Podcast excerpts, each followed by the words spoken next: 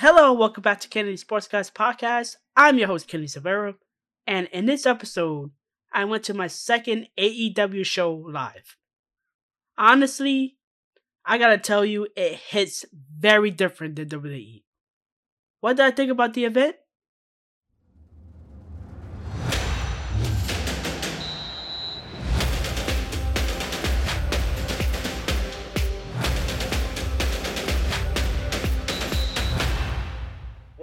Kenny the Sports Guy podcast.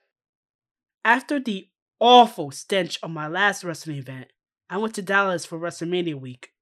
I decided to go to the Long Island AEW event in Long Island, New York, at the brand new UBS Arena. Side note, there will be an arena review of the UBS Arena in the next episode, so look out for that. My first AEW event was at the Arthur Ashe Stadium in Queens, New York, which was the best wrestling event I have ever been to live. Like, seriously.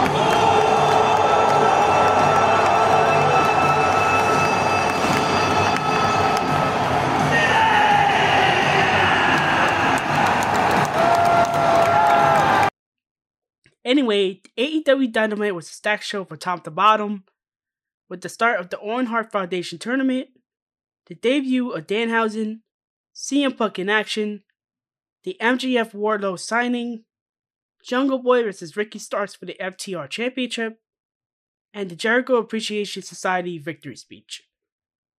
When I arrived at the arena, it was very similar to what I witnessed at Arthur Ashe Stadium. The crowd was absolutely amazing and electric. I would have to say that at least 9,000 people showed up at the UBS Arena. I made my way towards my seats, where I had a great view of the stage and the ring. Sadly, I didn't get to see the entire Dark Elevation event, but I did saw Mercedes Martinez defend her Women's ROH Championship, where she beat her opponent with ease. After that was over, it took over 10 minutes for the ring and stage crew to set up for everything for Dynamite. They do things very quick and it was amazing how they did everything. During that time, Justin Roberts was entertaining the crowd by talking to them and singing happy birthday to those who were celebrating. As a person who went to a ton of wrestling events in his life, I can honestly say that AEW is the only promotion that does that acknowledge the crowd, and I believe that's a great gesture. It's showtime as Dynamite was underway. The first match was the Owen Hart Foundation tournament match between Adam Cole and Dax Harwood.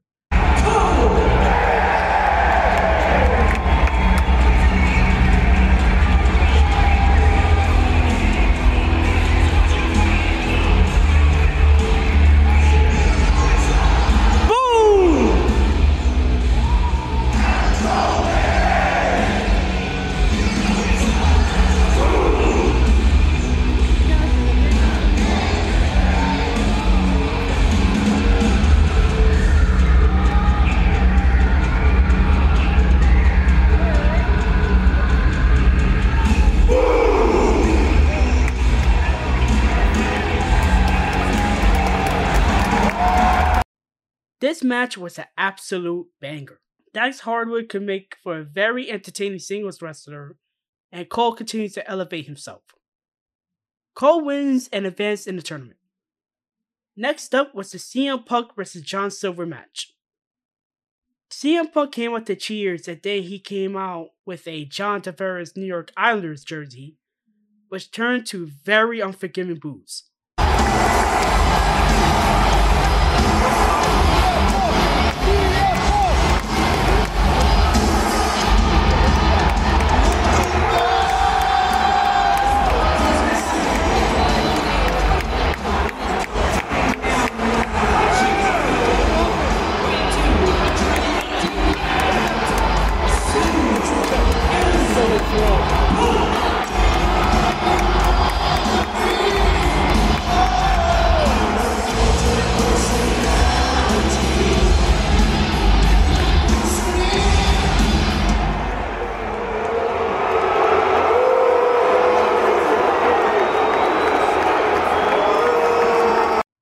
Those that don't know, John Tavares was a longtime New York Islander. UBS is home to the New York Islanders, who signed with the Toronto Maple Leafs last season. Punk wearing the shirt provided massive heat with the crowd who still wasn't happy about Tavares leaving. Anyway, the match itself was pro John Silver, who was from Long Island, had and actually handled his own against Punk. But Punk was too much as he hit the buckshot, a finishing move created by Adam Page for the win. After the match, Punk and Page faced off with Page sticking up his middle finger at Punk. Man, I cannot wait for that match at Double or Nothing. Next up is the MJF Wardlow contract signing. A video program based on the Dark Side of the Ring appeared on this video screen, and this was indeed legendary. This is the best contract signing I have ever seen and puts WWE contract signings to shame. MJF came out to godlike cheers while wearing a Islanders jersey and cut a promo. Some of his promos include his hint of leaving AEW in 2024, saying the following Now let's talk conditions, buddy. Let's be honest here, right? We're all being honest, right, Long Island? Wardlow, you're kind of the worst. Karma is coming your way when it comes to these conditions for everything you did back in the day to my best friend, the American roller coaster, Cody Rhodes. Guys, you don't want me to talk about 2024? That's funny, neither does the guy in the back. Don't worry about it. Don't worry about it. Don't worry about it. Don't worry about it. Back to and laying out his conditions. The conditions are if Wardlow can beat Shawn Spears in a steel cage match with MJF as the special guest referee, Wardlow gets a one on one match with MJF at Double Nothing. MJF then instructs his security detail to uncuff Wardlow, which was a massive mistake. Wardlow takes out the entire security detail, and Shawn Spears was all alone in the ring with MJF. MJF, like a coward, as always, ran away. Next is the in-ring debut of Danhausen versus Tony Nese. Match was very, very short, but it was completely necessary. Smart Mark Sterling cuts a promo basically bashing Danhausen, and Hook came out. After chasing him and Nese, Hook shook hands. Hook shook Danhausen's hand, creating Hookhausen as a tag team. Next up was Jungle Boy versus Ricky Starks for the FTR Championship.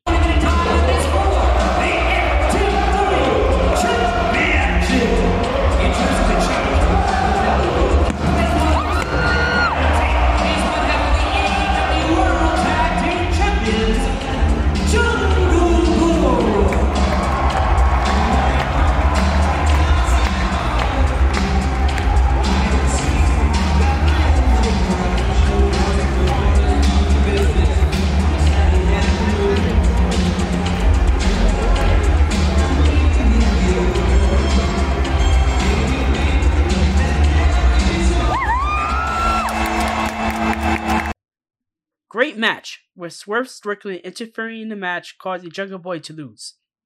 This could lead to a triple threat match with Team Taz versus Strickland, Lee, and Jurassic Express. Next up is the Owen Hart Foundation women's match with Jamie Hayter versus Toni Storm. The best women's match of the night, as both women absolutely took it to the limit. Storm advanced to the next round. And finally, we have the main event in Jeff Hardy versus Darby Allin. To put it simply, it was batshit crazy. And to me, it was the best match of the year for me. It was so crazy that I cannot explain what happened. So if you have the time, YouTube this, you will not regret it. After that match, it was the end of Dynamite. Rampage was up next, and the following was the results. Ruby Soho advanced to the next round of All Hearts women's tournament, defeating Riho. Death Triangle defeats the Butcher and the Blade. Shawn Spears defeats Bear Country. Scorpio Sky retains his TNT Championship over Frankie Kazarian.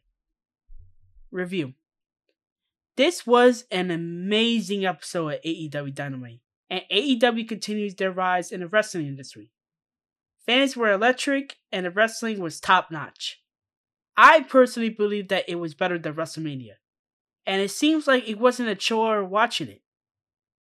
For the first time in my life, I just feel like, actually, in a very, very long time, I actually enjoy the wrestling event. Like every time I join, I watch an AEW event, it feels like it's fun to watch. It doesn't feel like it's very it's boring, questionable booking. It's just straight up wrestling. To be honest with you, man, and I for one, I'm a huge AEW fan, and I feel like right now, AEW has a better product than WWE. I'm not, I'm not scared to admit it, honestly. I think it's a personal truth. I think they have a better women's division than WWE. I think the women's division in WWE can be a lot better. I mean, they certainly have the talent for it, the women's talent for it in WWE. I mean, all that star power with Charlotte Flair, Becky Lynch, Bianca Belair, etc. But I feel like they're lacking something with the women's division in WWE. But that's just my opinion feel free to take it how you take it. But I will have to give this show a solid A minus, and I'm hoping this momentum will bring us to a very legendary double nothing event. Well, that is the end of this review. You can find this episode on KenTheSportsGuy.com with Ken with two N's, Spotify, Amazon Music, Google Podcasts, and Apple Podcasts.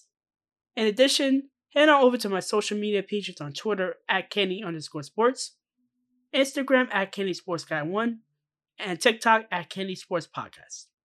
Until the next episode, see ya, and I hope you stay safe and healthy.